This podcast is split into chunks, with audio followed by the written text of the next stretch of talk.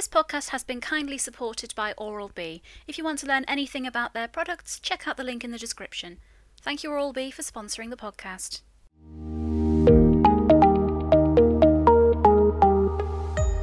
Okay, so welcome back to the Oral Health Podcasts. My name is Sophie. Karen's actually not with us today, but we are joined instead by Lewis Mackenzie, who is here from Oral B and is going to talk about preventing oral disease. So, Louis, can you just introduce yourself? Sorry, I said both Lewis and Louis. Which is it? well, pre Brexit, I didn't mind either, uh, but since Brexit, it's Lewis. Lewis, cool. No worries so yeah, so thank you, Sophie. My name's Lewis Mackenzie, and um, uh, I've been a dentist for over thirty years. Um, I'm a part-time university lecturer at the dental schools here in Birmingham, where I am today, uh, and down in London. Uh, and I've, so I've been involved in dental education uh, for, for about 20 years, and that's where my link with um, Oral B comes in. And most recently, for the last three years, I've been the head dental officer at Denplan. Amazing stuff. Yeah. Um, so obviously we're talking about preventing oral disease, but the term oral disease could mean anything. So just in case people aren't familiar with that, can you just explain that term in, in a little bit more detail, what oral diseases are? Uh, yes, certainly. Well, there are, there are, a number of different oral diseases, and the uh, the, the three main ones, though, uh, and the first of those is tooth decay, which think everybody is familiar with. So that's the most common one. Gum disease is the next most common. And then tooth wear, that's one of the fastest growing um, oral diseases. Um, and this is caused when people drink too many acidic drinks uh, and foods. It actually erodes the enamel on their teeth. Uh, and then, of course, there are a lot more sort of rarer diseases which can affect the uh, the soft tissues in the mouth and, and, indeed on the lips.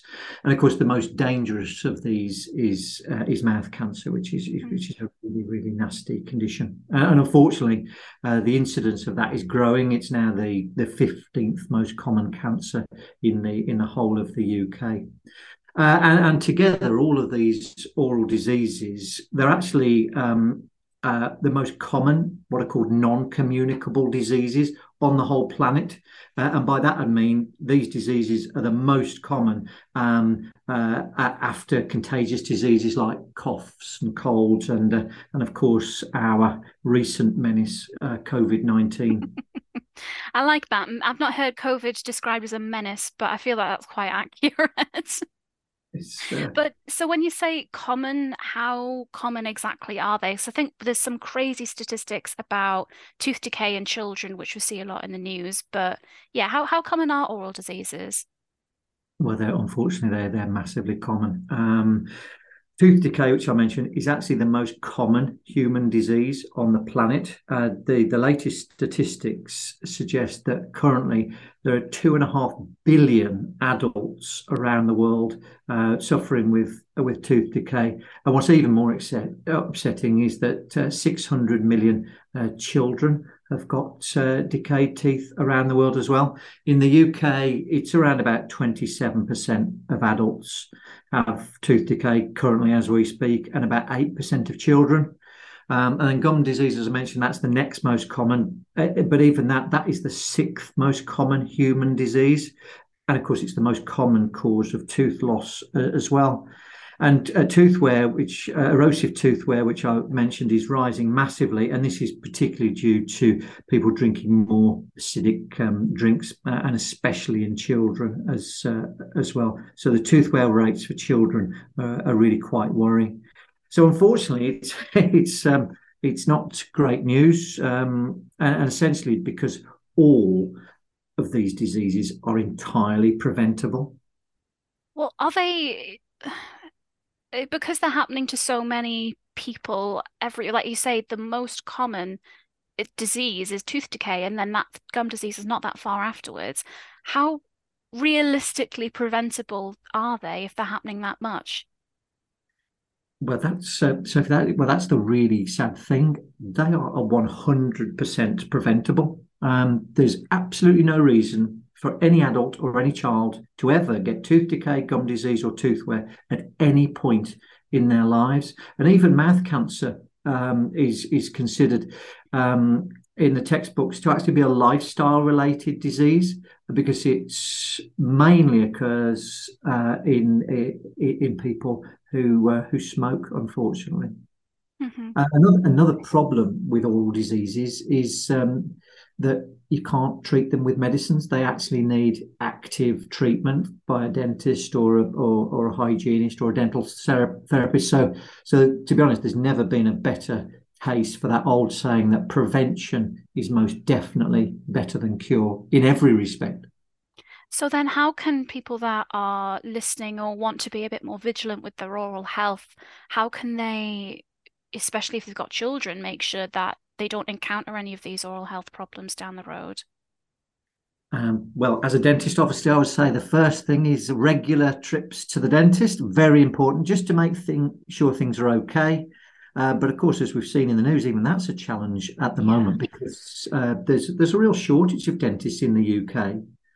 You know, obviously the population is about 70 million, um, but we actually have the lowest number of dentists to serve that population than any European country. Um, but really, the most important thing uh, for your listeners uh, is what they do at home to look after their own teeth and their children's teeth is the number one most important thing. Mm-hmm.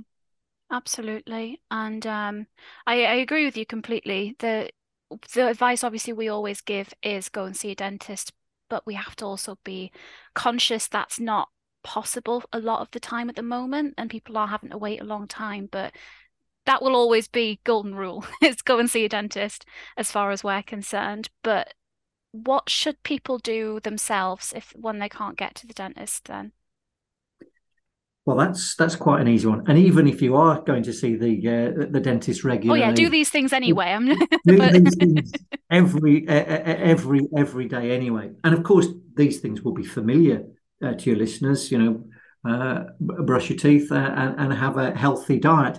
But actually, it's quite detailed, and the reasons for doing these things are are, are well uh, documented. So, if we look at those two main things and sort of maybe start off with diet um, well, in the uh, the latest statistics show that the average person in the UK eats 39 kilograms of sugar per year, which is an almost unimaginably large amount, and it's really too much because too much sugar can have a range of negative effects on uh, on your body. And of course it's tricky because sugar is in foods and drinks in lots of different forms and it can be really hard to spot. There's some recent publications showing that even some baby foods which advertise as being healthy um, have loads of sugar in them. So it is really tricky. Now this sugar when it gets into the mouth it doesn't directly damage the teeth and gums, but it's unfortunately it's the bacteria that live in the plaque that's sitting on the teeth um, that that do the damage. Um, and we've all got plaque on on our teeth. Nobody can can escape that. Um, and so it's these bacteria that cause the uh, the problems, but because they convert the sugar into acids, and it's the acids that do the damage to the enamel. Now, enamel is the uh, it's actually the hardest substance in the body. Um, it's as hard as steel, uh, but which is uh, amazing to believe. Um, but it's got this real Achilles heel that enamel is soluble in acid over a period of time. And so if it continues, and yet cavities, which are you know literally just holes in the uh, in the enamel, um, when they form, they're actually irreversible. You can't fix those yourself uh, with uh, with brushing and toothpaste. And so once formed, a cavity can only really be fixed by uh, by a dentist. And then at the same time, while this is happening to the teeth, the same acids can cause inflammation of the gums around the teeth. This is known as uh, gingivitis, which literally just means inflammation of the gums. And again, if that goes on for long enough, the acids can cause uh, can cause damage. Uh, but more importantly, the body actually overreacts uh, to this in trying to defend itself. And it's actually a, a self destructive immune reaction, which causes 80% of the damage. Um, and if it continues, it can destroy the bone around the teeth progressively. And if it progresses, uh, the teeth can become wobbly or even or even fall out um, or, or, or, become so uncomfortable that when you when you're trying to eat, it just becomes too uncomfortable and they actually have to be uh, removed by a dentist. Um, another problem for for for us uh, is that unfortunately these disease processes, although they're really very very slow, they can take years uh, to to progress. Tooth decay and gum disease are often completely painless until they're really at quite an advanced stage. Uh, and by this time, it can be much more difficult for your dentist or your hygienist or, or your dental therapist to uh, to actually fix uh, to fix the problems. Yeah, I can imagine because uh, yeah, we we we've spoke about this a little bit before a while ago, where the the decay needs to get all the way to the nerves essentially for it to be causing pain, or because it's just such a a deep hole. Is that my rudimentary understanding? Is that right? Or... Absolutely right. The the decay, the enamel's the tough bit, the tough outer surface of the of the tooth. It can take literally years for the decay to get through that. It can proceed mm-hmm. at a faster rate if somebody's not brushing very well and has got a very um, high sugar uh, sugar diet. But once it gets through the enamel layer, and the enamel is up to about an, uh, almost a millimeter thick in in places. Once it gets through the enamel, it gets to the dentine layer. Now this is much softer, and so once it gets to the dentine layer, it can move um, more quickly. It can still take months and years, uh, and then it can progressively sort of get deeper and deeper and then this is when it starts to affect the nerve inside the tooth and so that's when uh, that's when you start to feel some sensitivity to to often to cold things to hot things uh, and then that discomfort can get worse mm-hmm. um, and if it gets even worse uh, then uh, the uh, the infection can actually get as far as the, the center of the tooth the, the pulp of the tooth which is where the nerves and the blood vessels are and it can actually kill the tooth completely yeah. Uh, then that can lead to an abscess, and anyone who's had an abscess or knows anyone who's had an abscess How will know they are when you've got they one. Are so, they are so uh, uh, uh, uncomfortable, and then that needs a, a more sort of specialised way of um, of treating it. Yeah. yeah. Well, just listening to that, it just hammers home as well how important it is to prevent it. And if diet then is the big thing that you can do to prevent it. What's the second most important thing to prevent oral disease? Uh, well, that's good old uh, good old toothbrushing with a uh, with a fluoride fluoride toothpaste. Now, there's total agreement. Every dentist around the world, every scientist uh, will will tell you uh, that the the best time to brush your teeth uh, is one to do one brush last thing at night. Um, and then not to eat anything or, or, or, drink anything after that other than any water if you need to. Mm-hmm. Um, but then to brush a second time um, uh, the next morning, um, and that's because bacteria have literally been just sitting on the teeth overnight and multiplying during during the night. Sounds horrible, doesn't it? um, and also, another problem is when we're asleep, our saliva flow actually uh, drops uh, mm-hmm. massively. Uh, during a day, we produce about a litre and a half of saliva, uh, which we swallow. Which wouldn't want to do it all in one go. Uh, uh, but but most of that is when we're awake. When we're when we're asleep, the, the, the saliva flow drops dramatically, and of course, saliva is naturally protective of teeth because it actually neutralizes acids. That's one of its main functions, um, as well as sort of lubricating the mouth. Mm-hmm. Um, so when you're asleep, this protection is dramatically reduced. So it actually makes it uh, more vulnerable. Um, so therefore, uh, you should brush again in the morning. Now, nobody knows whether it should be before breakfast or after breakfast. There are lots of different uh, studies on this. I personally always recommend uh, after actually brushing after breakfast because, as you know, if you have bits and pieces, uh, you know, getting caught in your teeth, if you brush your teeth first, have your breakfast, and you get bits and pieces stuck between the teeth, they can stay there literally all day long um, if you don't brush after. So I always recommend brushing after uh, after breakfast to my patients. Mm-hmm. Um, the uh, the next bit of advice is I would say if you can use an electric toothbrush, um, ideally with a small round head that rotates and oscillates at the same time. Um, because plaque itself is actually quite sticky. It's it's not actually that easy to to remove. And the nice thing is with the electric brush, you don't have to scrub too hard. You just get the brush in the right place, brush every tooth, and, and literally the bristles just do the uh, do the work for you. Mm-hmm. My uh, current favourite recommendation is the IO uh, powered toothbrush from uh, Oral B. I absolutely love it. Yeah. Um, uh, the next tip, tip is the old classic brush for two minutes, um, uh, because two minutes studies have been done to show that after two minutes you've removed the vast majority of your of, of the plaque and therefore the bacteria. You can never ever get your mouth 100% bacteria free. It's yeah. physically impossible. Uh, but unfortunately, again, further studies show that the average person only actually brushes their teeth for 46 seconds. Uh, that's another reason that I love the uh, the IO because it's actually got a timer. Uh, it uh, it beeps uh, at at two minutes, and the and the toothbrush even smiles at you when you. it does. I'm allowed to say this because we, I ha- we're sponsored by Oral B today. I have an IO, and it does it tells you off when you haven't brushed for two minutes. It pulls like a proper angry face at you it's it's really like oh I've upset my toothbrush. I need to keep going. Right. it keeps it's, you on top of it. It's funny. It's, it's, good cop and bad cop in the yeah. same in the same technology. And also it's got that light which you'll be familiar with that tells you when you're brushing too hard or actually not putting enough pressure on. So yeah it's really uh, it's really clever. Other things that I recommend is is brush in front of the mirror so you can see that you're brushing all of your teeth evenly. It's really, really easy to overbrush certain areas, depending on whether you're right-handed or, or left-handed, and sometimes to actually completely miss other teeth that you think you've brushed, but uh, but you might uh, might not have.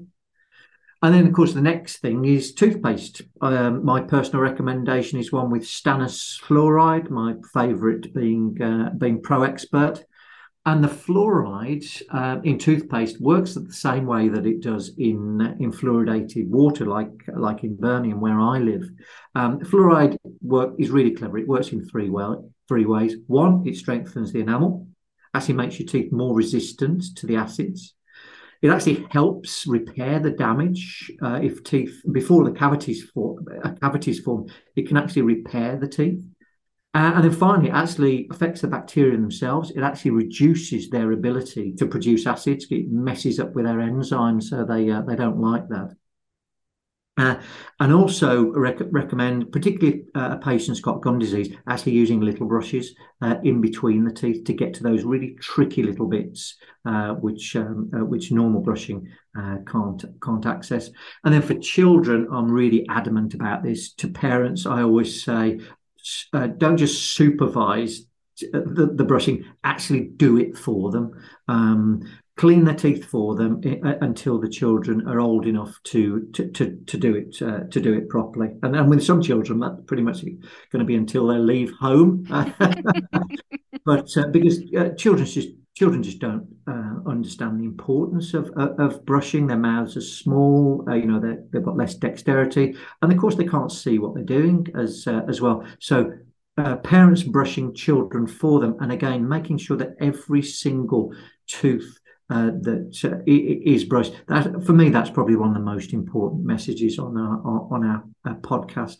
And then finally, from from an environmental point of view, don't leave the tap running while you're brushing. Don't even switch it on uh, because this wastes loads of water and you don't need to rinse out after brushing. Uh, all you need to do is just spit out any excess toothpaste, uh, and then by not rinsing, the fluoride literally hangs around uh, for, for, for hours, continuing to do its uh, to, to do its wonders it is an incredible thing, fluoride. And um, we've spoken before about fluoride um, for a, a, different Smile Month podcast um, a couple of years back, which I'll link in the bottom of this one if you want to listen to us talk about that in more detail.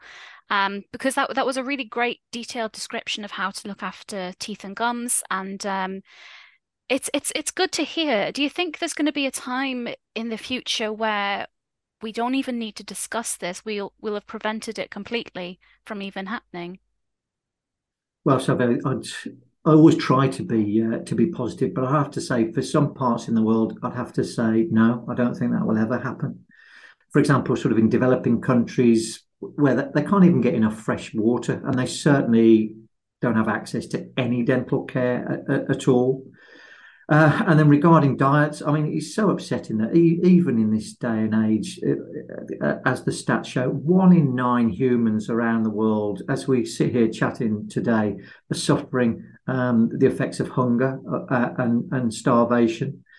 Um, so, you know, but in the UK, I think we have got more reason to be positive, although we have got the lowest percentage of dentists in any European country. Uh, Britain's population actually um, has among the best oral health in the in the whole of Europe. Uh, and we've got significantly better health and less inequality than, um, uh, than than people living in the United States. So any of that sort of Austin Powers uh, British bad, bad, teeth myth that you know that that's that's uh, is a complete myth. Uh, so yes, I, I am hopeful uh, for the future. The UK dental profession will continue to do what it does um, all the time, it's designed to do, continuing to strive to help uh, uh, uh, Britain's oral health be literally the, the, the best in the world. Um, um, but as I've mentioned, you know, several times in our chat today, the most important thing for your listeners is how well they look after their teeth at home and the teeth of their uh, of their families as as well. There is absolutely no reason for a child being born today to ever need any dental treatment in the whole of their lives because uh, as we've uh, as we've uh, discussed these diseases are 100% uh, prevent preventable. And that's that's why you know so delighted to be asked uh, to come and chat um, on the oral health foundation's uh, smile month. You do an amazing job in raising this awareness of the importance of uh, of oral health. And so i just like really like to sort of finish but just say a massive thank you uh, to sophie to you and your team at the oral health foundation for the wonderful work that you do and to oral b and all the other oral health care companies for de- developing these technologies that help us look after our teeth and gums. And of course, a massive thank you to your listeners for, for you know taking some time up today to to listen and hopefully to think a bit about the oral health uh, of, of, themselves and indeed their families and other people as well. Yeah, I could. I don't think I could have rounded that up better myself. Um, yeah, thank you, Lewis, for spending time with me. Um, thank you, Oral B, for sponsoring this podcast and allowing us to actually sit and talk to to Lewis. Then, um, yeah, thank you again for listening. We'll be back uh, in a couple of days talking about um, oral disease in a little bit more detail with a few other guests that we've got. So come back and have a listen then.